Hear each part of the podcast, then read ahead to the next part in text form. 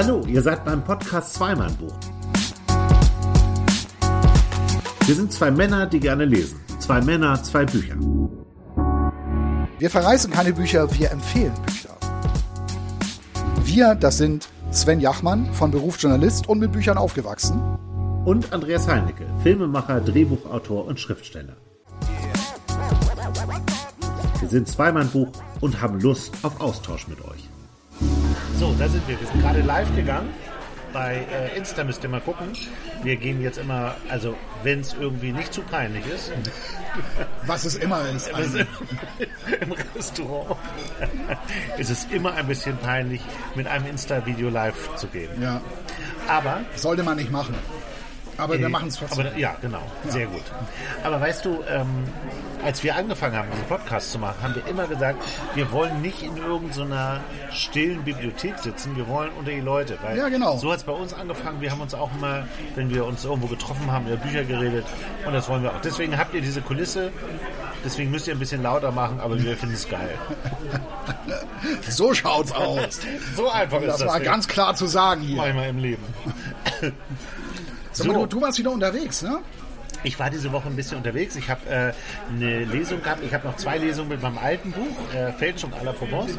Im April kommt dann endlich mal Neues. Ich bin übrigens in der, äh, bei der Leipziger Buchmesse in die ähm, Leipzig liest. Äh, die haben mich ausgewählt, da darf ich lesen dieses Mal. Bei der Buchmesse. Bei der eine, Buchmesse? Bei der Buchmesse ist eine Riesenehre. Und, Also äh, nicht, Olli, ich nicht kenne das ja nicht- auch so, ich war ja nicht einmal, ich war einmal in der Leipziger Buchmesse. Die ist und da toll. finden ja aber auch drumherum in anderen und Gebäuden. da bin ich. Du bist irgendwo in so einem Gebäude. Ja, dann. ich habe die letzten Jahre immer direkt auf der Messe gelesen. Und ähm, dann gibt es aber ja für, für alle, also das ist ja ohnehin eine, eine Konsumermesse, wie man so sagt. Und dann gibt es äh, abends diese ganzen Veranstaltungen. Und da bin ich halt auch immer und gucke mir das an und habe immer so gedacht, ach, vielleicht kannst du da auch irgendwann mal lesen. Das Ja. wäre toll. Und dann hat der Verlag mich da eingereicht. Also man muss da gibt es eine Vorschlagliste und dann Shortliste und so. Und ich habe es halt jetzt äh, das erste Mal geschafft, dass ich da lesen darf bei Leipzig liest. Also so streng wird das ausgewählt mit Shortlist und so weiter. Ja, also, also man, man guckt schon genau, wie ähm, wer da liest. Ja, ja schon. Cool. Schon. Ja, und jetzt habe ich halt noch zwei Lesungen äh, zu meinem alten Buch und die vorletzte war jetzt, die war in äh, Fechter Ja, stimmt, genau, ja. und ähm, manchmal kommt ja man an ja so Locations, aber diesmal war es ein Feinkostladen. Es war unheimlich nett, das war eine ganz, ganz tolle äh, Vaterott. Müsst ihr mal hingehen. Wenn ihr in Fechter seid, Feinkost Vaterott. Ist echt... Äh, Wie sieht das da aus? Was, das ist ein, ähm, ein sehr stylischer Laden. Also wenn man so, also wenn man jetzt Hamburger ist und man geht ins Alsterhaus oder in Berlin ins KDW, Ja. dann erwartet man da so eine Ecke, wo dann so besondere Weine oder, oder besondere Salze oder so. und ganz so. wichtig, Austern, ganz wichtig. Austern, genau. Zum Ja, Austern. in Hamburg jedenfalls, das weiß ich noch.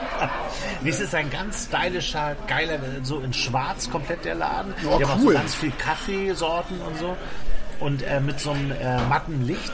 Und der Laden sieht halt wahnsinnig toll aus. Und es gibt echt tolle Weine. Wir haben dann abends dann noch ein bisschen gesessen und äh, getrunken und äh, eine Kleinigkeit gegessen.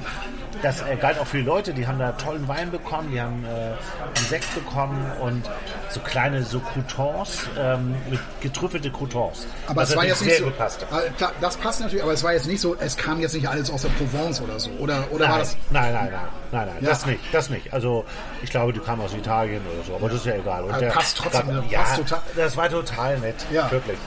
Und ähm, wir haben einen ganz tollen Kontakt zu einer Buchhändlerin gehabt, ne? Die hat uns geschrieben. Ist Ja, oh Mail. ja, total nett, ja. Ja, danke dafür. Ja. Ähm, dann Die will, sich jetzt, die will sich jetzt alle Folgen nochmal alle Folgen, ja. Das sind über 50 inzwischen. Wir werden zum ersten Mal gebinged wahrscheinlich. genau. ja, viel Spaß. Ja, viel Spaß dabei. Aber der Feinkostladen nochmal, wie heißt der? Vaterott. Vaterott. Vaterott. Und die Geschichte ist die, das war in, in äh, ich glaube, im nächsten Jahr haben die 100-jähriges Bestehen. Das war immer ein Buchladen. Die, äh, die Frau, die Frau Vaterott, hat äh, diesen Laden an ihren Sohn äh, weitergegeben.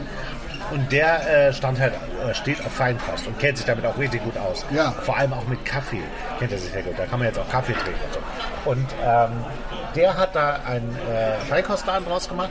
Und ganz hinten, in der letzten Ecke, Ja. gibt's immer noch ein paar Bücher, die sie da verkauft. Das ist ganz süß. Ja, War toll, äh, würde ich äh, immer wieder hingehen. Toller Laden. Ja. schön. Und du so? Was hast du gemacht die Woche? Das mag jetzt banal klingen, aber wo du gerade Kaffee Ja. gesagt hast, Ja. ich kann wirklich nur jedem raten, der einen Kaffeevollautomat zu Hause stehen hat. Ja. Man kann doch an so einem kleinen Rädchen den Mahlgrad einstellen, ne? auf grob und fein. Und ich kann euch nur den heißen Tipp geben, wenn ihr es nicht schon gemacht habt, stellt den auf ganz fein. Ach was. Ich habe mich nämlich gewundert, warum mir kein, kaum ein Kaffee aus diesem Kaffeevollautomaten schmeckt, weil ich den immer so vorsichtshalber hab mittig stehen lassen. Und dann habe ich mal ähm, mich nochmal damit beschäftigt. Ich habe mir nochmal so einige Beurteilungen von anderen Leuten so durchgelesen, die auch einen Kaffeevollautomat haben. Und dann schrieb da einer, ja, wir haben den Regler immer auf voll fein gestellt, weil alles andere macht keinen Sinn. Ja. Und dann habe ich gedacht, ja, dann mach ich das jetzt auch mal. Hab den auf fein gestellt und das ist ein Unterschied wie Tag und Nacht. Ich bin so heilfroh, dass ich das gemacht habe. Das war für mich die Entdeckung der letzten nicht, Tage. ich kann gar nicht mitreden, weil ich äh, Teetrinker bin. Ja. Aber wir haben noch eine wirklich, wirklich wichtige Sache zu sagen. Ach so, ja. Äh, wir haben das auch schon gepostet auf der äh, Zweimal Buch Facebook-Seite, da kann man eine Veranstaltung posten. Wir werden wieder live sein. In Sieke. in Sieke, SYKE, Ja. E. ist bei Bremen. Ähm, da sind wir eingeladen von der Bibli Staatsbibliothek Sieke. Äh, lesen dort um 19, äh, nee, lesen sage ich schon, um 19.30 Uhr werden wir dort live zweimal ein Buch machen. Ja. Mit Publikum. Ähm, wie ich gehört habe, kommen auch viele Leute. Wir haben einen, äh, den Veranstalter, der wird ein Buch vorstellen. Wir fordern alle auf, die in dieser Gegend wohnen und da Lust haben hinzukommen. Bringt ruhig euer Lieblingsbuch mit. Oder bringt das Buch mit, was ihr so zuletzt gesehen habt. Ja, was gut war vor allem. Ja, aber gut, wir empfehlen ja nur Bücher. Ja. Also niemand, niemand braucht ein Buch mitzubringen, was äh, dann verrissen wird. Und wir haben äh, große, Jeder- wir sind in großer Vorfreude. Wir, sind, wir freuen uns riesig drauf. Wir haben selber jeder zwei Bücher mit. Ja, genau, wichtig. Es wird also ein Bücher-Inferno an dem Tag. Irgendwie. Das ist am 9. Februar. Wir freuen uns sehr, äh, wieder live zu gehen. Wir waren ja schon in Lübeck und Travemünde. Ja. Die Ausgaben könnt ihr auch ähm, euch anhören bei uns, aber das wird ein großes Ereignis für uns. Glaube ich auch. Ja. Das wird richtig, richtig spannend. Ich habe auch schon äh, ein, zwei Bücher in der engeren Auswahl. Ja. Äh, Ich hatte echt Ich auch. Probleme. Ich hatte echt Probleme, bis ich jetzt mein Buch hier gefunden hatte. Ja. Weil ich bin nämlich äh, vor einigen Tagen ziemlich hektisch, muss ich sagen, in, hier bei uns in die Buchhandlung gegangen und habe mich da durchgewühlt, ähm, weil ich dachte, verdammt, ich brauche ein Buch dringend, sonst äh, wird das hier ganz, ganz eng. Und habe tatsächlich eins gefunden. Ah, aber du sagst jetzt noch nicht was? Äh, nö, ne, muss ja auch nicht. Ja, also für die ja Folge gut. jetzt, für, für so, jetzt, für für diese. diese. Ja, ja. Ach so. Ja, ich bin da etwas in die Bredouille gekommen, weil ich zwischendurch auch wieder Bücher abbrechen musste, Ja, das kenne ich, das Schicksal. was sehr schade war. Musste ich auch. Und ähm, aber heute habe ich ein ich weiß noch nicht, wie ich das nennen soll, ob das ein Skandalbuch ist oder ob das einfach nur nur krass ist oder Oder krank. oder krank. Äh, es ist irgendwie alles alles von allem so. Es ist auf jeden Fall kein normaler Roman. Es Ja, ich, ich kann ja schon mal sagen, wie es heißt, oder? ja, ja, natürlich. Also- das wird man ja auch sehen. Also ich habe heute dabei, äh, das Buch heißt 23.12 Uhr, Menschen in einer Nacht von der ähm, belgischen Autorin Adeline Dieu, Dieudonné. Wobei ich glaube, Dieudonné, das muss ein Künstlername sein. Aber vielleicht tue ich ihr damit auch Unrecht. Dieudonné. Also wenn du ihr kein Unrecht tust, ist das ein schöner Name. Auf jeden Fall. Aber Ein Roman in zwölf ja, Geschichten. Ein unfassbares Ja, da bin ich ja mal gespannt, wenn du es gleich so vorstellst. ob du es verstehst. Das wird echt derbe. Ja. Ich habe äh, einen Krimi mitgebracht. Ja. Lustig ist, äh, es gab, eine, es gab ein Interview äh, mit uns in Vorbereitung auf unseren Auftritt in Sieke. Und da hat die Autorin uns gefragt, ihr seid ja sehr krimilastig. Und das ist, das finde ich total schräg. Ich habe dann, Ich habe so darauf geachtet, dass wir keine Krimis machen. Und du ja immer mit dem, dem Satz anfängst, eigentlich lese ich ja keine Krimis. Aber diesen hier möchte ich euch empfehlen. Und das ist genau das, was ich auch heute sagen möchte. Ja. Ich lese Krimis, aber dieser hier, Ja. den müsst ihr lesen. Den müsst ihr, müsst ihr, müsst ihr. Ja, sag mal kurz, wie heißt der? Ähm, es heißt, äh, was ans Licht kommt. Christopher Carlsson Ja. ist der Autor. Die Nummer 1 aus Schweden steht noch oben drauf. Ja, das ist, Christopher erinnert, Carlsson. erinnert mich so wie an Platten damals. Ne? Hier an Nummer 1 Single in Schweden. aber, oder, So. Aber oder Roxette. Einer, war, einer von dem was. Aber so habe ich mal einen irischen Künstler entdeckt. Der lag bei uns, als ich noch bei Radio Hamburg war, in der roten Wegwerfkiste. Konnte sich jeder irgendwie nehmen, irgendwie so eine CD oder so. Und da wurde, der, dieser Künstler wurde immer angepriesen. Vorne stand drauf, die Nummer 1 Single aus Irland. Nee, die meistgespielte Single im irischen Radio. was. so war der, so war der Claim. Und, wer war's? Kiran Goss heißt der Mann. Das hast du mir mal geliehen. Du hast mal die CD damals in die Redaktion gebracht und gesagt und mir genau diese Geschichte erzählt. Kommt mir nämlich gerade zu bekannt. Ach so, echt? Hab dann habe ich mir das angehört. Ich fand das ein bisschen langweilig. Ja, ein bisschen soft. Ja, ein bisschen soft. Ja. Aber gut, hier, der, der Nummer 1 Christopher Carlson, Krimi aus Schweden. Das ist ein, äh, der Typ ist 36, der Autor. Ähm, sollen wir mit dem anfangen jetzt? Ja, fang, fang doch mal an. Ähm, der ist äh, 36, ähm, der hat Kriminologie studiert in Stockholm. Der hat schon mehrere Auszeichnungen bekommen. Der hat ein, ähm, Also er wollte eigentlich zum zur Spusi oder was wollte er in seinem was wollte er eigentlich mit ihm? ja, das, das, das weiß ich nicht. Also, aber er, dadurch siehst du, er, er weiß, wovon er spricht, ne? Ja. Und ähm, er ist halt ein, äh, es gibt eine Serie von einem Leo Juncker, ähm, das ist der, der äh, Polizist. Die Leo Juncker-Reihe. Ähm, es sind wohl mehrere Krimis, die er geschrieben hat, die sind an mir vorbeigezogen. Die werden aber auch gerade verfilmt. Und ähm, er ist einer der äh, ganz Großen in Schweden. Netflix jetzt oder was? Das weiß ich nicht. Wer, wer das erstmal schwedisches Fernsehen wahrscheinlich. Ach so, okay, Also ja. das weiß ich nicht genau. Aber ähm, wenn die so gut sind wie dieses Buch, was ich heute vorstelle, dann äh, wird das sicherlich ein, ein spannender, guter Film werden. Merkt man denn, dass er Kriminologe ist, der Herr Carlsson? Weißt du, das ist, das ist eine gute Frage. Weil man könnte jetzt sagen, ja, man merkt das. Aber ähm, das Buch funktioniert für mich auf ehre- mehreren Ebenen. Und Okay. das ist auch echt. Ich habe lange darüber nachgedacht, wie ich das jetzt hier bei uns vorstelle. Weil ich Ja. auf der einen Seite das unbedingt empfehlen möchte, aber ja gar nicht so wahnsinnig viel erzählen darf, weil es ist ja ein Krimi. Weil Krimi immer, immer gefährlich, ja. Immer gefährlich. Ja. Also ich muss mich sehr zusammenreißen, stelle mir also nicht zu viele fiese Fragen. Fragen ja, aber nicht fiese Fragen. Wer war's? Das erfährt man tatsächlich erst auf den letzten Seiten, dann erst begreift Wie immer, das. natürlich. Ja, aber das hat er wirklich sehr, sehr gut gemacht. Und das Interessante ist, also es geht, ich, ich fasse das mal kurz zusammen, die Handlung. Es ist der 28. Februar 1986. Das ist der Tag, an dem Olaf Palme, der schwedische Ministerpräsident, auf offener Straße nach einem Kinobesuch in Stockholm ermordet wird. ja. Die Hauptfigur ist ein Autor, ein Schriftsteller, namenlos, der als Kind in einem kleinen Ort in Halmstedt aufgewachsen ist. Das ist in der Nähe von Göteborg. Ja. Und dort ähm, seine Kindheit verbracht hat und dann irgendwann weggezogen ist. Und jetzt kehrt er zurück. Das begreift man erst nach einiger Zeit und er schreibt diese ganze Geschichte auf. Das führt dazu, dass am Anfang es ziemlich viele Zeitsprünge gibt, nämlich zwischen der Kindheit und seinem jetzigen Wiederankommen in seiner Heimat und man überhaupt nicht weiß, was das soll. Man versteht, dieser Anfang ist wirklich, ähm, man liest es weiter, weil der, der sehr gut schreiben kann und weil das spannend ist, aber man muss sich wirklich ein bisschen reindenken und reinlesen. Und dann gibt es einen völligen Break und dann gehen wir in die Geschichte. Und die geht eben zurück in dieses Jahr 1986, Ja. ähm, wo Olaf Palme äh, nach einem Kinobesuch äh, mit seiner Frau wird er auf offener Straße erschossen.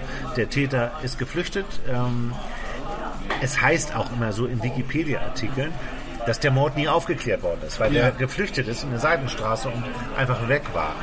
Äh, Der Spiegel hat allerdings im Jahr 2010 einen Artikel darüber geschrieben, dass sie den äh, gefunden haben. Stick Mawson heißt der oder so. Der war da aber schon tot. Also man wird ihn nie fragen können. Also der Spiegel hat herausgefunden, wer der Mörder ist, aber der Mörder war schon tot zu dem Zeitpunkt. Richtig. Man muss sich das vorstellen, das ist wie, also für Amerika der Kennedy-Mord. Da Als würde man jetzt wissen, wer es war. Genau, Ja. genau. Und man denkt natürlich die ganze Zeit, dieser Mord an Olaf Palme hat etwas mit der Geschichte zu tun. Ja. Aber der Christopher Carlsson nutzt das für was ganz anderes. Der benutzt das nämlich für eine Stimmung in Schweden. Ach so. Wie die Leute drauf sind, was das mit so einem Volk macht. Was ja eher friedliebend ist, was ja eher reich ist, was wohlhabend ist. Äh, dass da sowas passiert, ist eine, war ja eine Riesentragödie damals in den 80er Jahren.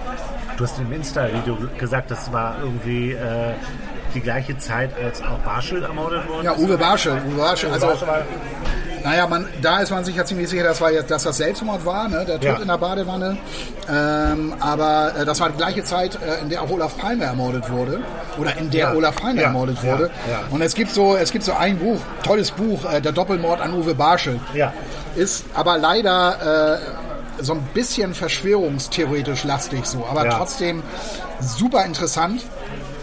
eines, eines äh, der interessantesten Sachbücher, die ich je gelesen habe, oder spannend auf jeden Fall auch. Und äh, da wird tatsächlich die Theorie aufgestellt, dass Barschel und Palme, dass das kein Zufall war, dass irgendwie Ah, okay. wurden da so Waffengeschäfte vermutet oder dass es, dass es da, dass daraus der, dieser Mord wohl resultierte. Mhm, ähm, und äh, das war so eine Theorie, aber ich krieg das nicht mehr so richtig zusammen. Ja. Äh, Okay, okay. aber das war echt spannend. Also Ja, ja, das klingt das- interessant. Das hat mich damals wahnsinnig äh, ja. äh, interessiert. Aus journalistischer Sicht und naja, auch, äh, also für, das war ja auch ein, eine Ich weiß, ich weiß auch, wir hatten mal, ähm, als das Buch erschien, Doppelmord an Uwe Barschel, um das nochmal ganz kurz zu erzählen, Mhm. da waren wir ja noch in der Kerner Redaktion und ich kann mich noch an eine Redaktionskonferenz erinnern. Ja. Da hatte eine Kollegin das Buch auch gelesen und ich hatte das auch, ich war gerade mittendrin Mhm. und äh, die meinte, ey, das müssen wir machen, das ist mega spannend, äh, toller Autor und äh, unser Chefredakteur fragte immer, ja, was ist denn das Neue? Ähm, ja, also ähm, äh, der Autor äh, versucht nachzuweisen, dass Uwe Barschel ermordet wurde, dass das gar kein Selbstmord war. Ja, aber das war, es ist doch äh, längst erwiesen, dass es Selbstmord war. Also es war eine unfassbar, es war echt eine kleine Auseinandersetzung in, der, in dieser Redaktionssitzung. Und ich dachte auch immer, ja, das Buch ist so spannend, aber ich kann das jetzt gerade auch nicht so wirklich beantworten. Ich war gerade noch am Anfang und so, aber ich war auch total gefesselt Ja. von diesem Buch und dachte auch sofort irgendwie, ja, den müssen wir einladen, das ist doch super interessant und dann vielleicht noch mit der Ehefrau zusammen und so. Stimmt. Ähm, aber wir konnten uns da nicht durchsetzen. Äh, und zum Glück, muss ich im Nachhinein sagen, hat unser Chefredakteur das komplett abgelehnt. Ich weiß gar nicht, ob du in der Sitzung warst, du kannst dich nicht erinnern. Nee, aber ich weiß, wie du sein kannst oder sein konntest in Redaktionskonferenzen, wenn du für ein Thema brennst. Ja. Das ist etwa so, müsst ihr, also wenn er für ein Buch brennt, Sven, wie letztes Mal bei Sascha Reh, Ja. ja ähm, dann äh, kommt man nicht mehr dazwischen. Dann, dann, Da muss bist man du das so begeistert, dann muss man das jetzt machen und dann muss man diesen Gast einladen. Ja. Ja. und aber wie gesagt, ein bisschen verschwörungstheoretisch lasse ich, deshalb äh, war es vielleicht ganz gut, Bisschen schwierig dann. dass ja, wir es ja. nicht gemacht haben. Ja. Aber zurück zu deinem äh, Roman. Genau, Nummer ähm, eins aus Schweden. Ich werde, ähm, also die Hauptperson, äh, die, die Hauptpersonen wechseln ein bisschen. ja. Die erste Hauptperson ist ein gewisser Sven Jörgensson. Der ist in der Zeit, als der Olof Palme-Mord äh, passiert, ist er Kommissar äh, bei der Polizei, äh, Kriminalkommissar. Und äh, der hat Folgendes erlebt. Der kommt nach Hause äh, zu seiner Frau Bibi und ähm, weckt sie und, äh, und ich lese das einmal kurz vor, damit du ein bisschen weißt. Also ich lese, ich lese mal vor. Ja. Er ruft, hallo, ich bin es, sagte er. Hast du schon gehört? Was soll ich gehört haben? Bibi gähnte. Ich habe geschlafen. Wie spät ist es? Auf Palme ist geschossen worden. Was? Auf Palme ist geschossen worden. Warte, was? Was hast du gesagt? Er, er wiederholte es abermals. Großer Gott. Er lebt, oder? Nein. Sven starrte aus dem Fenster, sah den schwarzen Himmel, der dort draußen über ihm hing. Nein, er ist tot. Vier Minuten vor eins, ungefähr anderthalb Stunden nach den tödlichen Schüssen in Stockholm, ging bei der Polizei Holland ein anonymer Anrufer ein. Der Anrufer war ein Mann. Ich habe eine Frau vergewaltigt in einem Auto. Der Wagen steht in der Nähe von Gutia. Darauf folgte eine kurze Pause. Dann, ich werde es wieder tun. Auf Wiederhören. Das ist also die Geschichte. Ich hätte jetzt fast gedacht, das ist, das ist ja schon fast ein klassisches Element von diesen Thrillern so, ne? So ein Ja, Anruf, ja. ich werde es wieder tun Ja, und so. genau. Ähm, die Geschichte nimmt dann halt ihren, ihren Lauf. Es gibt einen weiteren Fall, es gibt eine weitere Tote, es gibt eine dritte, die äh, schwer verletzt davonkommt. Der Sven Jürgensson fängt an äh, zu ermitteln. Das ist auch alles interessant und spannend, aber die, die Geschichten dahinter sind, finde ich, viel interessanter. Von den Frauen jetzt, oder? Von den, nee, von den, äh, von den Ermittlern. Aber da geht so. es nicht um die Ermittlung selbst, sondern dieses Leben von den Sven Jörgensson Ja. wird halt immer wieder erzählt. Er hat einen Sohn, also er hat mit Bibi zusammen einen Sohn, der heißt Fieder. Er hat eigentlich kein besonders inniges Verhältnis zu dem, aber es gibt halt eine Aktion, weil er will die Reifenspuren nehmen. Er findet diese, äh, er findet eine Frau, eine vergewaltigte Frau in einem Auto, der Sven Jörgensson. ja. Nach diesem Anruf fährt er nämlich direkt los. Er fährt dann da sofort hin. Ähm, das ist jetzt alles noch am Anfang. Macht euch bitte keine Sorgen. Es passiert so viel. Ich kann das jetzt einmal erzählen. Ja. Ähm, fährt dahin. Die Frau lebt noch. Also die ist noch gar nicht tot. Und er versucht ihr das Leben zu retten. Und fährt mit ihr ins Krankenhaus. Sie stirbt aber während dieser Autofahrt ins Krankenhaus. Später kommt es sogar dazu, Aber was er, hat er denn mit der Frau gemacht? Wieso stirbt die nach einer er hat sie vergewaltigt. Ja, genau. Er hat sie vergewaltigt, der Täter. und äh, schwer misshandelt und sie stirbt an ihren Verletzungen. Und ist halt im Auto gestorben. Und der Sven Jürgensen versucht aber alles, sie noch schnell ins Krankenhaus zu bringen, um ihr das Leben zu retten. Ja. Später wird er angeklagt, der Sven Jürgensen, dass er, weil er an ihr geschüttelt hat, um zu sehen, ob sie noch lebt, wie gesagt, angeklagt wird und zur Rechenschaft gezogen werden soll. Äh, es gibt da ein langes Verhör, was unfassbar spannend ist. Ähm, du denkst irgendwann auf der Sven Jürgensen, alles ist auch nicht astrein bei dem. Der Ja. äh, ist schwer krank, der hustet immer, der hustet dann irgendwann Blut, der hört dann auf mit seinem Polizeidienst und sein Sohn Fieder übernimmt. Ah, ja. Er wird auch Polizist. Und dann gibt es eine sehr eindrückliche Szene, wie die zusammen versuchen, Reifenspuren zu nehmen. Das ist mit das Einzige, was der Fieder von seinem Vater eigentlich erinnert, dass die zusammen, die waren nicht auf dem Abenteuerspielplatz, sondern der fährt mit ihm zum Tatort und die nehmen Reifenspuren. So, er hat dann se- seinen Sohn mitgenommen. Und dann wird er Polizist. Das wollte ja Sven Jürgensen natürlich nicht. Aber der Fieder wird das. Ja. Und im Grunde versuchen die 30 Jahre lang herauszufinden, wer dieser Mörder ist. Alle paar Jahre ermordet er eine weitere Frau. Es gibt ein, äh, ein Telefonat, was ich nochmal äh, kurz vorlesen kann. Wer sind Sie? fragte er. Ich kenne dich aus der Zeitung, aus den Artikeln über mich. Über Sie? Wer sind Sie? Ich rufe Sie vorher an. Mehrmals. Stille trat ein, aufgeladen wie Elektrizität. In Sven war es eiskalt geworden. Darum kam ihm die Stimme bekannt vor. Er hatte sie gehört, als der Mann wegen Stina Franzen, das ist das Opfer, und Frieda Östmark auch ein Opfer angerufen hatte. Sven presste den Hörer fest an sein Ohr. Wo ist Frieda? Also die wird vermisst, ne? Die eine Leiche noch. Er knistert und raschelt in der Leitung, als ob der Mann den Lappen oder das Handtuch neu zurechtrückte. Sven horchte auf Zeichen jenseits der Stimme, Hintergrundgeräusche. Das kleinste Detail wäre ein Hinweis, ein Signal. Er hörte nichts. Sie sagen, ich bin krank. Die Pressefritzen schreiben, ich bin krank. Glaubst du das auch? Ich muss ihn am Telefon halten, dachte Sven. Ich muss ihn aus der Deckung locken. Wenn man krank ist, gibt es Wege, um wieder gesund zu werden. Bei Ihnen stimmt irgendetwas nicht, davon bin ich überzeugt. Ob es in Ihrem Fall heilbar ist, weiß ich allerdings nicht. Aber, sagte die Stimme, fragst du dich nicht, warum ich ausgerechnet die beiden Frauen gewählt habe? Warum ich nicht Junkies, Nutten oder irgendwelche anderen armen Seelen gewählt habe, um, sie, um die sich kein Mensch schert? Der Hörer in Svens Hand begann zu zittern. Ich will nur wissen, wo Frieda ist. Lebt sie? Die Stimme kehrte zurück. Ich glaube, es war schon immer in mir, ganz tief in mir. Ich weiß nicht, was es ist. Also der ist natürlich total der Psycho. Ja. Ähm, trotz dieser Telefonate, trotz dieses Meldens äh, wird 30 Jahre lang an diesem Mordfall ermittelt. Auf den ersten Seiten wird schon klar, dass Sven Jürgenson stirbt innerhalb dieses Buchs, nämlich an seiner Krankheit. Und das Fieder, wie gesagt, übernimmt, also sein Sohn. Habe ich so auch noch nicht gehabt, so ein Buch, ne? wo der Sohn übernimmt Nee. oder so in Ja. so einem Fall. Ja. Ja, und auch der Fieder hört irgendwann auf, quittiert seinen Dienst und dann kommt halt dieser Schriftsteller, der am Anfang eine Rolle spielt, den man ehrlich gesagt nach 400 Seiten auch vergessen hat. Ja. Man ist halt so in der Geschichte und dann kommt, plötzlich gibt es so einen Break und der es wird wieder aus der Sicht dieses Autors erzählt. So ein Typ, der aus einer Handwerkerfamilie kommt, der dann so einsiedlermäßig lebt in so einem Haus Ja. und diese Geschichte schreibt und diesen ganzen Tierabfall wieder aufrollt. So und äh, äh, also es gibt am Ende eine Erklärung für alles und die ist auch wirklich gut. Das, äh, Schon mal das gut zu wissen, Ende ne? ist sehr, sehr spannend. Ja. Ich hasse das immer, wenn ich ein Buch zu Ende gelesen habe. So ging mir das auch vor einiger Zeit mit ein. Das hätte ich eigentlich vorstellen wollen. Ja. Und dann war das Ende aber so irritierend irgendwie. Und ich habe gedacht, ja, was soll denn das jetzt? Und das Buch war vorbei. Ach, Und das, ist doof. das- Beim Krimi geht es natürlich nicht. Ja. Finde ich. Aber was ich, und das ist die letzte Stelle, die ich auch noch mal kurz vorlesen möchte gleich, was ich an diesem Buch so toll finde, sind diese ganzen Geschichten von den von den Leuten, habe ich ja schon gesagt. Der Sven Jürgenson, der Fieder, die Frau von dem Sven Jürgenson. Er hat eine, äh, eine Evi, das ist eine äh, Polizeikollegin, mit der er sich auf so eine ganz mysteriöse Weise auch so ein bisschen näher kommt. Ja. Ähm, es spielen weitere Leute mit aus der Familie, aus dem Umfeld. Und was ich so faszinierend finde, was der so gut gemacht hat, ist dieses, diese Stimmung im Land nach so einem Mord. Wie diese Leute sind. Das sind friedliebende Schweden.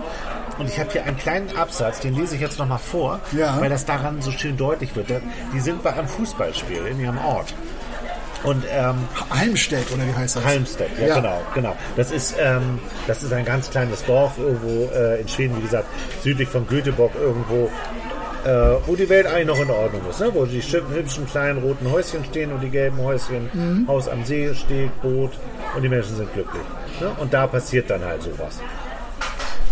Und jetzt geht es um dieses Fußballspiel. Das Spiel fand eigentlich zu früh statt. Niemand konnte sich an ein Jahr erinnern, in dem es unter blauem Himmel ausgetragen worden wäre. So auch in diesem Jahr nicht. Obwohl der anhaltende Regen den Schnee tauen und das Eis schmelzen ließ. Vor dem Spiel verkaufte Hagel Södermanns Mutter in dem kleinen Sportplatzkiosk Kaffee, Würstchen, Kekse und Saft. Alle redeten über Palme und den Täter auf den Sväwagen. Man war einhellig der Meinung, der Schuldige dürfte ruhig erschossen werden. Auge um Auge, Zahn für Zahn, ein Leben für ein Leben. Die Ordnung musste wiederhergestellt werden. So redeten sie, diese für gewöhnlich so friedfertigen Landwirte und wortkargen Waldarbeiter, diese pflichtbewussten Handwerker und besonnenen Mechaniker, die tagtäglich das ihre dazu taten, um die Welt am Laufen zu halten, oft ohne dass man es mitbekam. Abends saßen in ihren Esstischen, verzehrten ihr Abendbrot, lasen die Zeitungsschlagzeilen, sahen die Fernsehnachrichten und tranken Bier, bis sie auf dem Sofa einschliefen und am nächsten Tag wieder an aller Herrgottsfrühe aufstanden und von vorne begannen. Aus dem Mund normaler, redlicher Leute kamen mit einem Mal Worte und Wünsche, die ihre Kinder nie zuvor von ihnen gehört hatten. Also das Land verändert sich Ja. durch diesen Mord und äh, jetzt ist das Verbrechen eben noch ganz nah durch bei diesen äh, Tiermördern. Also diese Vielschichtigkeit, die einzelnen Personen, die man alle richtig gut kennt nach einiger Zeit. Man guckt echt tief in die Seele dieser Menschen, die halt nach, möchte ich mal sagen, um diese Floskel zu benutzen. Das ist tatsächlich so. Man äh, freut, habe mich jeden Tag auf dieses Buch gefreut, Ja. das Abend weiterzulesen. Ich wollte wissen, wie es weitergeht. Es ist unheimlich spannend. Es ist, ähm, es war übrigens, äh, ich habe es dann noch mal so ein bisschen im Nachhinein recherchiert, weil ich auch wissen wollte, was mit dem Olaf Palme eigentlich. Man weiß das ja, man kennt das, aber so im Einzelnen habe ich noch mal ein bisschen nachgelesen. Und dann habe ich auch über dieses Buch bin ich dann noch mal gestolpert, weil wenn man das eingibt, wird auch dieses Buch äh, unter anderem mitempfohlen. Ähm, und äh, da geht es halt irgendwann äh, darum, dass dieses Buch ein Riesentipp war, auch von Deutschland Radio Kultur, ähm, ein, ein absolutes Must-Have, ein, ein, ein Page-Turner. ähm, ja, ist im Robert Verlag erschienen und ich möchte jetzt nicht mehr dazu sagen, ich möchte euch nur sagen, wenn ihr einen wirklich guten Krimi lesen wollt, Und Zeit habt. und Zeit hat. Das, das ist auch gut. Das ist ein sehr guter Einwand, weil das ist genau das, was es ist. Wenn du jetzt einen Krimi lesen möchtest und sagen möchtest, ähm, ja, ich will, äh, dass der Fall vorangetrieben wird, ich will wissen, wer war der Mörder, ich will die Suche mitkriegen, ich will irgendwelche DNA-Spuren analysiert bekommen, auf Seiten lang. Das ist hier alles nicht der Fall. Dieser Mord, diese Morde passieren, die sind grausam, aber sie sind nur ein Teil dieses Buchs.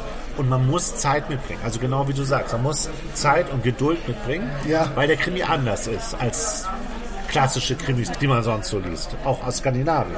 Diese düstere Stimmung wird natürlich dadurch nochmal angeheizt, ne, durch diese Zeit, die 80er Jahre, Olaf Palme und äh, dann passieren weitere Morde. Das ist schon alles extrem düster. Aber es ist nicht dieses typische klischee-mäßige Skandinavien-Krimi-Ding. Ja, ja, Das ist anders. alles klar. Das ist mein Tipp Ja. für dieses Mal. So, jetzt zu deinem blauen Delfin auf deinem Buch. Jetzt zu meinem, ja, äh, ich habe ich hab wirklich, ich habe den, den halben Buchladen durchwühlt und äh, ich habe mich ja immer von diesen zentralen Büchertischen ferngehalten, ne, weil du ja mal erzählt hattest, ja, ja, da liegt ja das, was wir lesen sollen. Da ist das, was bezahlt wird. Das finde ich total lustig, weil du hast ja vorhin schon gesagt, du liest so Szenen vor, die wirklich peinlich sind. Und in diesem Moment ja, wird der Tisch hinter uns, uns, hinter uns besetzt. neben uns besetzt. Der war nämlich die ganze Zeit frei. Mit Kindern, wenn ich dich darauf aufmerksam Ja, mache. das ist dann, das ist dann ja jetzt, äh, das ist in der Tat etwas schwierig. Oh, wirklich? Okay. Ich bin echt gespannt. Du hast, als wir uns äh, hier verabredet haben, schon angekündigt, dass es heute zur Sache geht. Ja. Ja, das ähm, Buch ist zum Glück nicht ganz so dick wie deins, ähm, sondern das hat, das hat gerade mal 171 Seiten. Oh ja. Beziehungsweise jetzt noch so ein kleiner Epilog, den hätte ich jetzt fast unterschlagen. Also 173 Seiten. Es sieht schön aus. irgendwie, Es ist wirklich schön gemacht. Es ist auch, schön gemacht, finde ich auch. haptisch, dieses 23.12 Uhr, so heißt ja das Buch, 23.12 Uhr. Mit so, so leicht eingestanzt. Genau so, und dann so krakelig so äh, geschrieben. Ja. Äh, 23.12 Uhr Menschen in einer Nacht von Adeline Dieu Donné, Dieu Donné aus Belgien. Interessant. Eine belgische Schriftstellerin, sieht aus wie ein Model, eine unfassbar toll aussehende Frau Kudersmann. Ja, attraktiv. Und da sind noch zwei weitere Bücher, die ähnlich aussehen. Die sind auch von ihr. Eine vielfach ausgezeichnete Schriftstellerin, geboren äh, 1981. Und wie gesagt, eigentlich Schauspielerin, hat zwei Töchter, nee, 82 geboren. Ähm, und sie hat für eins ihrer Bücher, das muss ich auch mal, auch mal überlegen, 14 Literaturpreise gewonnen. 14. Ich weiß es nicht, ob das jetzt für Unglaublich. Literaturpreise spricht, weil das ist ja inflationär. Wahnsinn. Aber 14 Preise für nicht für dieses Buch hier, Ja. sondern für ein anderes Buch. Das ist also, ja, das ist also die, die Autorin. Das ist jetzt so eine der wenigen Male, wo ich wirklich den Einstieg schon interessant finde. Und den, und den muss ich gleich mal hier kurz noch vorlesen. 23.12 Uhr. Eine Autobahntankstelle in einer Sommernacht. Wenn man das Pferd mitrechnet, die Leiche aber nicht, sind zu diesem Zeitpunkt 13 Personen vor Ort. Oh, lustig. lustig. Also es geht darum, dass sich elf Menschen zufällig mitten in der Nacht an einer Raststätte in den, in den Ardennen treffen. Ja. Und wenn ich allein schon dieses Bild vor Augen habe, wo, über welchen Künstler haben wir noch vor einiger Zeit gesprochen? Edward Hopper. Stimmt. Ja, eine Tankstelle bei Nacht. Ja. So, und da hat man gleich wieder, das ist doch gleich wieder so dieses, da ist dann irgendwie gleich wieder so ein Genre drin, Ja, finde ich so. man hat gleich so ein Bild. Ja, genau, Ja. genau. Und äh, ach ja, und was ich auch noch interessant finde über die über die Autorin, die Autorin hat mal erzählt, äh, sie hat alle Bücher von Stephen King gelesen. und ich muss sagen, das merkt man dem Buch auch an.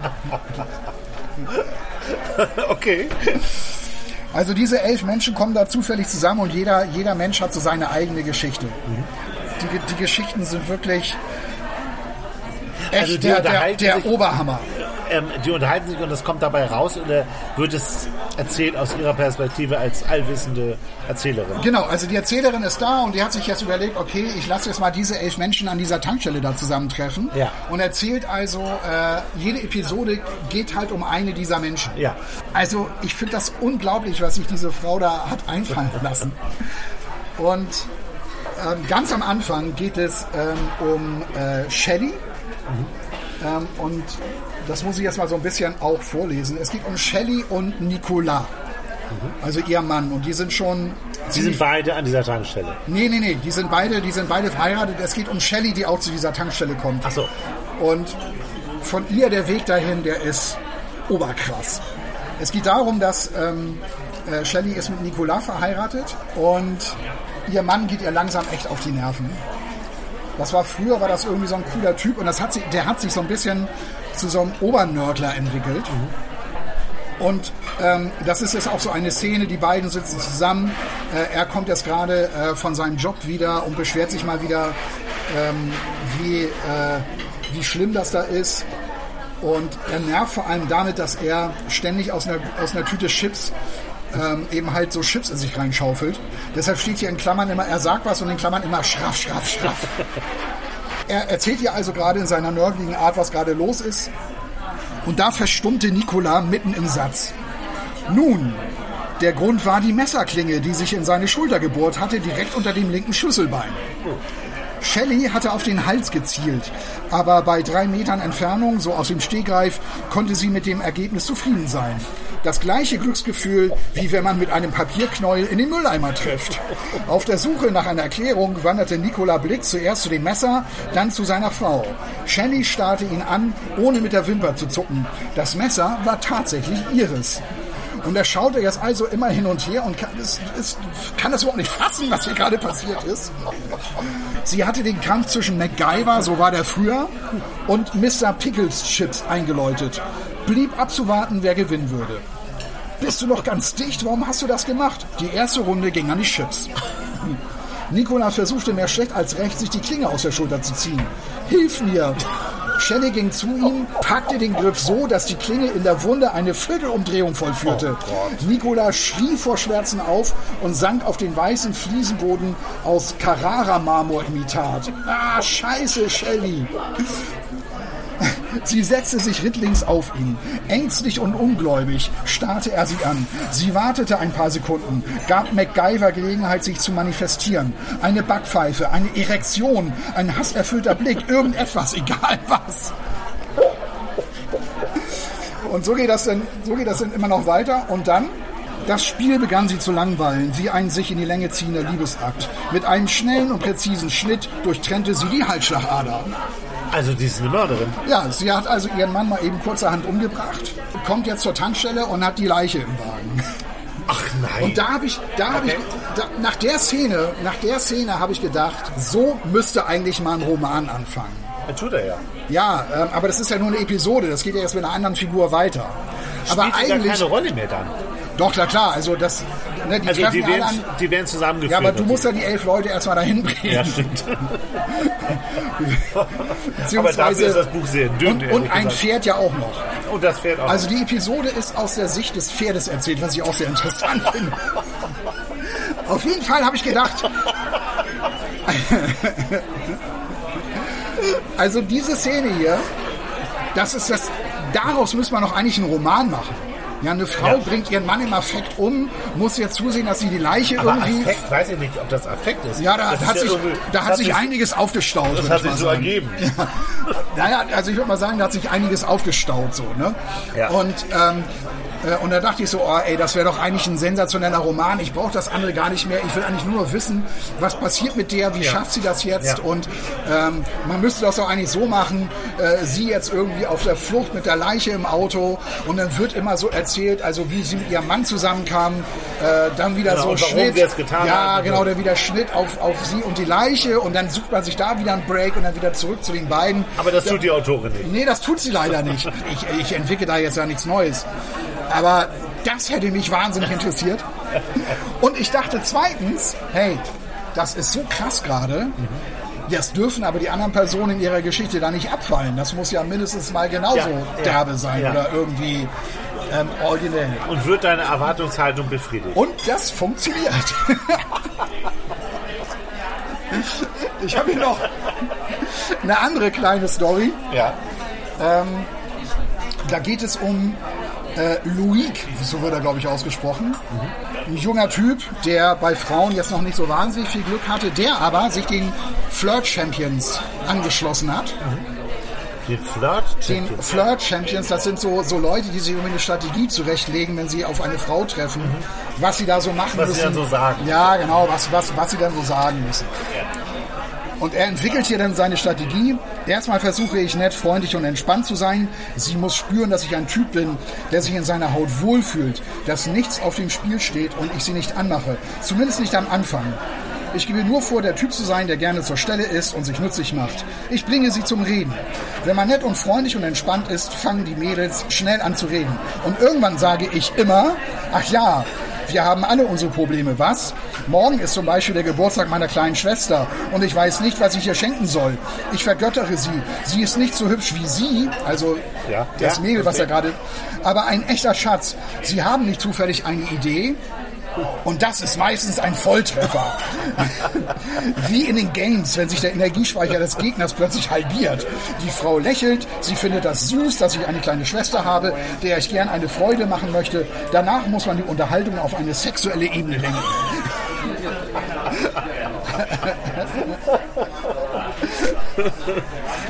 Und das ist also seine Strategie. Das, okay. Und der, der hat einen Job, Was dazu geladen? er, genau, er, er hat, wir haben jetzt was dazu gelernt. genau. Und der hat einen Job, er ist nämlich Abschlepper, also Also wirklich Abschlepper im Sinne von Autoabschlepper. Autoabschlepper. Und wird immer gerufen, wenn andere eine Panne haben. Und das liebt er an seinem Job, weil jeder freut ihn an, ihn zu sehen. Jetzt hat er es äh, mit einer Frau zu tun, die, der das Benzin ausgegangen ist, die einfach dachte, okay, hier tanke ich noch nicht in die nächste Tankstelle. Die Tankstelle war aber über 50 Kilometer weit weg. Und sie hat ihn jetzt also gerufen und er sagt dann so zu ihr, ja, machen Sie sich nichts draus. Also sie sieht Hammer aus, diese Frau. Die Frau, findet er, sieht Hammer aus. Und er sagt so, machen Sie sich nichts draus. Sie sind nicht die Erste, der das passiert. Auf dieser Strecke kommt das oft vor. Es liegen mehr als 50 Kilometer zwischen den beiden Tankstellen. Wenn Sie also kurz vor der ersten auf Reserve fahren, können Sie fast sicher sein, dass Sie es zur nächsten nicht mehr schaffen. Und sie steigt da nicht so ganz drauf ein. Sie, sie ist auch, geht mit ihm auch nicht so richtig richtig gut um, ist so ein bisschen zickig. Sie sagt einfach nur, ja, machen Sie voll, tanken Sie voll. Und er so, ja, aber wenn ich das mache, das wird doch viel teurer und ich kann doch hier zur nächsten Tankstelle und so. Und ähm, ja, das findet sie, findet sie irgendwie nicht so überzeugend. Und dann, und er dann so seine Gedanken, bei den Flirtpiraten hieß es, dass man gleich am Anfang autoritär auftreten muss wie bei Kindern und Hunden oder eben Raubkatzen. Und er findet diese Frau, das ist für ihn ist das eine Raubkatze, ja. so mit funkelnden Augen und so, eine Hammerfigur und das alles. Sonst wird man gefressen und sie machen mit allem, was sie wollen. Also sagte ich, okay, ich tanke voll, aber wir bleiben doch bitte höflich, ja? Sie schaute mich an, als hätte sie mich gerade erst bemerkt. Und ich spürte, wie das der Moment für meinen Einstiegssatz war. Wir haben alle Probleme, wissen Sie? Morgen zum Beispiel hat meine kleine Schwester Geburtstag. Und ich habe keine Ahnung, was sie ihr schenken soll. Ich vergöttere sie und sie unterbrach mich. Du willst ficken, ist es das? ähm, wie bitte? Du hast keine Schwester, du willst einfach nur Sex. Ich habe doch gesehen, wie du mich angeschaut hast und die Sache mit der kleinen Schwester stinkt zum Himmel.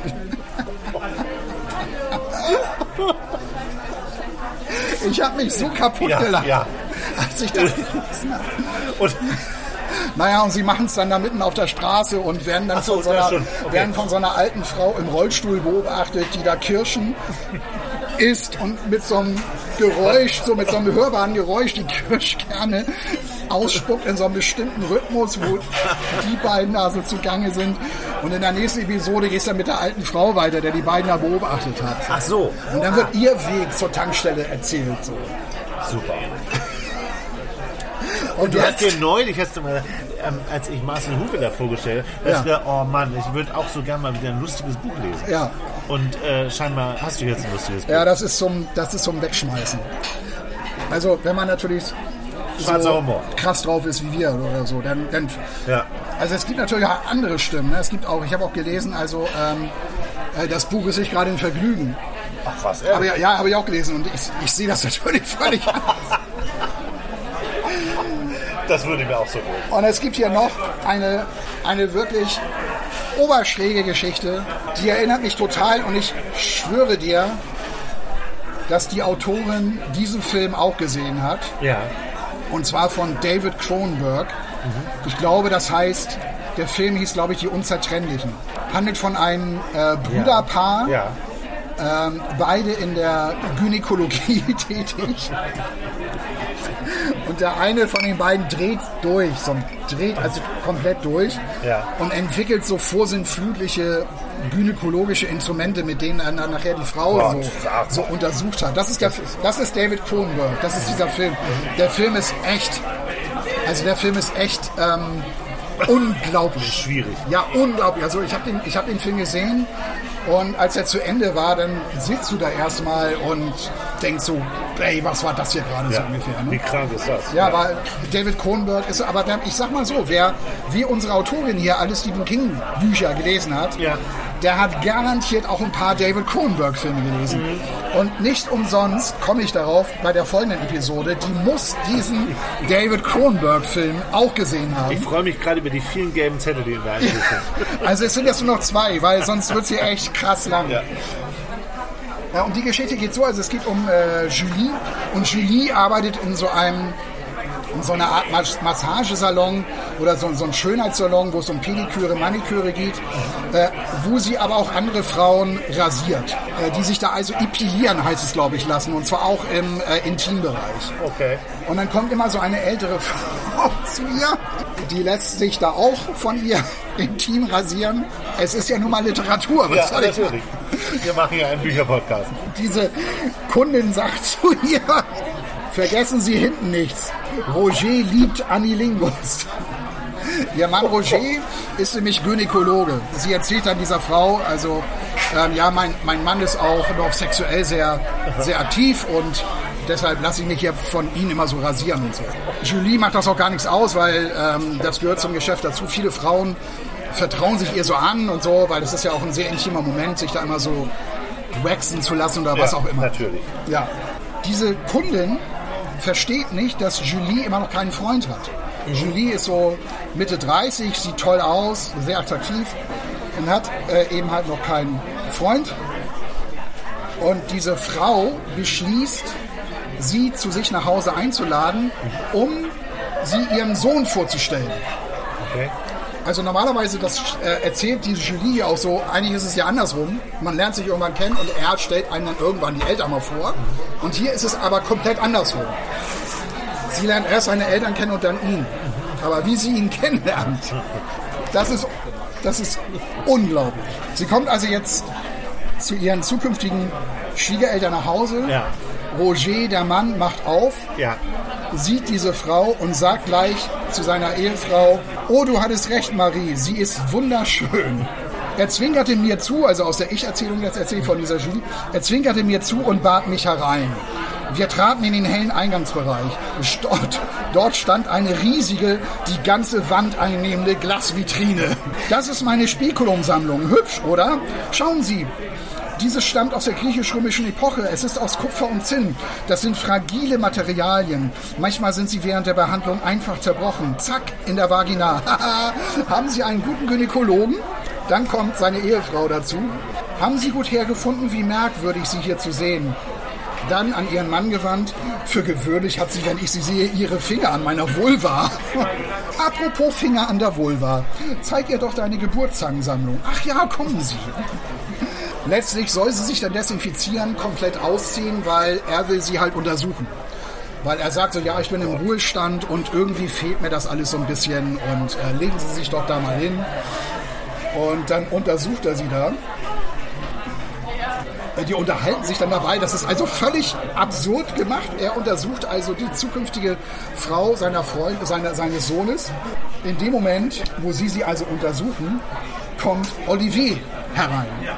Hallo Mami, hallo Papi. Er umarmt seine Eltern. Schau dir diesen Traum von einer Gebärmutter an. Sie ist perfekt. Er beugt sich zum Bildschirm und betrachtet die schwarz- und bläulichen Formen, die hin und her schwanken. Oh ja, wunderschön. Keine Zysten, keine Fibrome und so weiter und so fort.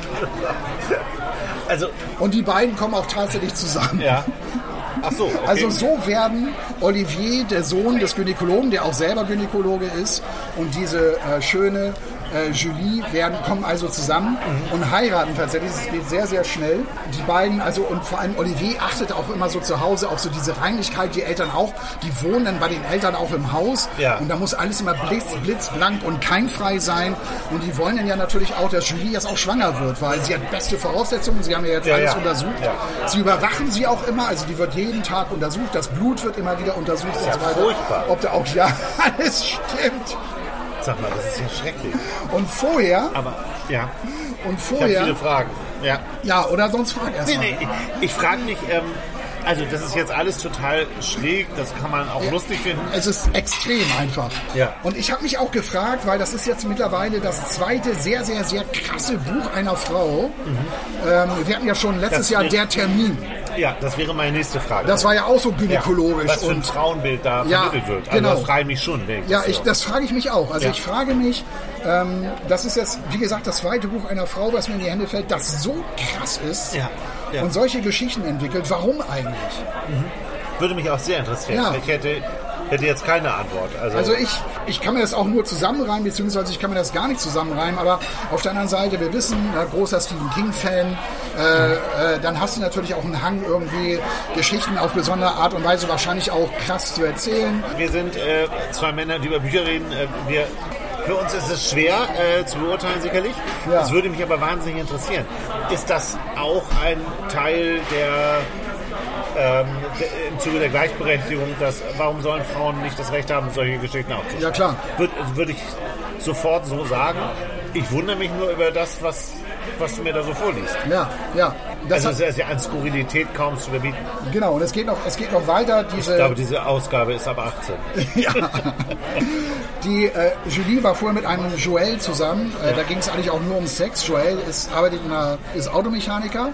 Und immer wenn sie da in die Werkstatt kommen, stehen da auch die anderen Typen rum. Und ja, sie merkt eben halt, wie die Typen sie mit den Augen ausziehen. Und äh, ihr ist das total unangenehm, wenn sie da immer ist. Hier ist es so, dass ähm, jetzt, mit ihrem, jetzt mit ihrem jetzigen Mann ist es so, dass sie immer um 7 Uhr, von 7 Uhr bis 7 Uhr 8 morgens Sex haben.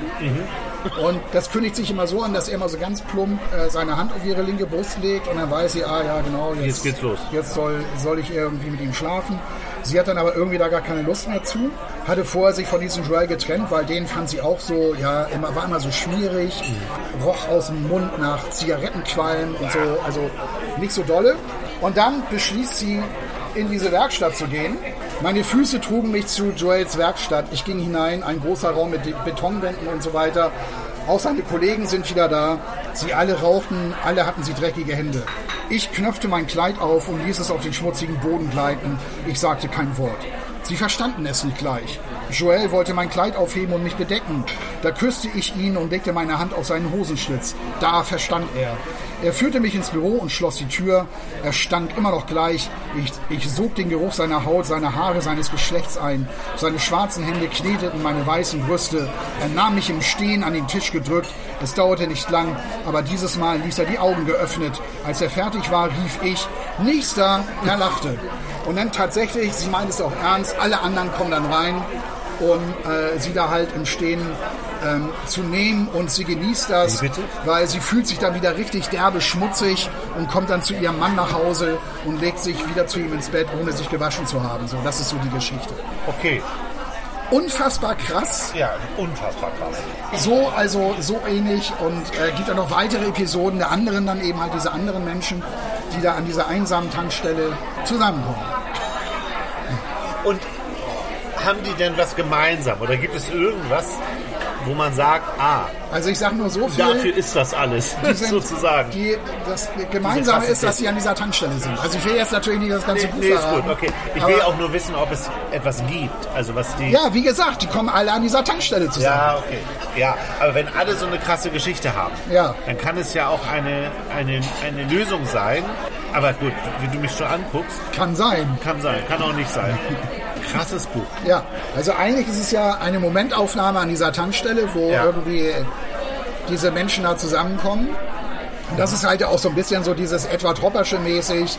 Menschen kommen irgendwo zusammen an einem Ort und stattdessen, dass sich da eine Gemeinschaft bildet, sind es alle Individuen. Ja. Es ist dunkel, es ist irgendwie 23.12 Uhr. schwer zugänglich. Äh, Trotzdem ist es alles irgendwie bedrückend einsam, äh, obwohl ja jeder eine Geschichte da mit sich herumschleppt Ja. und jeder hätte dem anderen ja eigentlich eine ganze Menge zu erzählen. Zum Beispiel sein Leben, seine ja, Biografie. genau. Und die Adeline Dieudonné erzählt uns halt diese Geschichten. Ja. Schonungslos. Sehr schonungslos, ja. Ich fand es echt, also mir hat das natürlich irre Spaß gemacht. Wir mögen ja auch schräges Zeug. Ja, das, Also das könnte jetzt, das ist glaube ich jetzt keine Empfehlung für jedermann. Glaube ich, ja, ja, auf jeden, das, das auf jeden Fall nicht. Also jemand, der ähm, schwermütige schwedische Krimis liest, der muss zwar auch eine Menge abkönnen, aber jetzt nicht so viel, wie jetzt hier In drin steht Richtung, wahrscheinlich. ja. Aber es ist immer wieder, finde ich, interessant, wie weit Literatur geht. Das ist ja auch, Ja, wenn man sowas liest, Ja. wie weit Autorinnen da gehen. Und Ja. dass sie auch damit durchkommen. Also da ist ja keiner dabei, off- offenbar gewesen beim DTV, der gesagt hat, "Äh, das können wir nicht bringen. Lass das mal lieber in Frankreich rauskommen. Auch, also was ich äh, toll an sowas finde, ist immer den Mut, äh, den jemand aufbringt. Ja. Ich meine, du hast ja gerade gesagt, die ist auch äh, bekannt, die hat schon zwei Bestseller geschrieben, da vorne ist ein Aufkleber drauf, äh, Spiegel-Bestseller-Autorin. Ja. Ähm, Das heißt, sie wird wahrscheinlich auf Lesungen sein, sie wird Interviews geben, sie, sie und sie muss immer wieder diese Szenen vorlesen oder sich damit auseinandersetzen, sie wird darauf angesprochen. Ja, klar. Und sie lebt dann halt mit diesem Bild. Und das ist natürlich auch künstlerisch radikal. Ja. Weißt du, und das finde ich ja immer gut. Eine künstlerische Radikalität finde ich in Ordnung. Ja, finde ich auch. Ich finde es auch gut, dass es, dass es in der Literatur diesen Platz dafür gibt. Finde ich auch. Und diesen Platz haben wir gerade wieder ein bisschen gestreift. Ja. Viel Spaß beim Lesen. Ja, also meine absolute Empfehlung. Schauen wir mal, ob es tatsächlich zu meinen Top 3 in diesem Jahr gehören wird. Aber ich bin mittlerweile total begeistert von den ersten beiden Büchern, die ich in diesem Jahr gelesen habe. Ja. Ich habe auch schon das dritte durch, das war auch klasse, war, es ist ganz, ganz anders. Ist Wirst du das in Sieke vorstellen? wahrscheinlich, ja, muss ich Ah, mal gucken. Okay. Ähm, aber das ist lange nicht so krass, aber auch eine ganz, ganz, das ist wieder so eine atmosphärisch tolle Geschichte. Ja, ja. Ja, das ist dein Tipp. Also meiner war, äh, was ans Licht kommt von Christopher Carlson. Oder Palme-Mord ähm, und ein anderer Mord, der uns aber dann in diesem Buch, in diesem Zusammenhang mehr interessiert als der Olaf Palme-Mord. Wusstest du übrigens, dass es 150 Bücher über Olaf Palme gibt? Echt jetzt? 150? 150. Und 134 Menschen haben gesagt, ich war's. Ich habe ihn erschossen. 134 Leute. Das nur noch mal so am Rand. Fällt mir gerade so ein. Habe ich vorhin vergessen zu erzählen. Zwei sehr interessante Tipps dieses Ja. Mal. Das war Folge 52. Meins Lasst uns gerne mal ein Like da und Abonniert. diesen Kanal. Wie gesagt, nächstes Mal live in Sieke 19.30 Uhr und ähm, bis zum nächsten Mal. Macht es gut.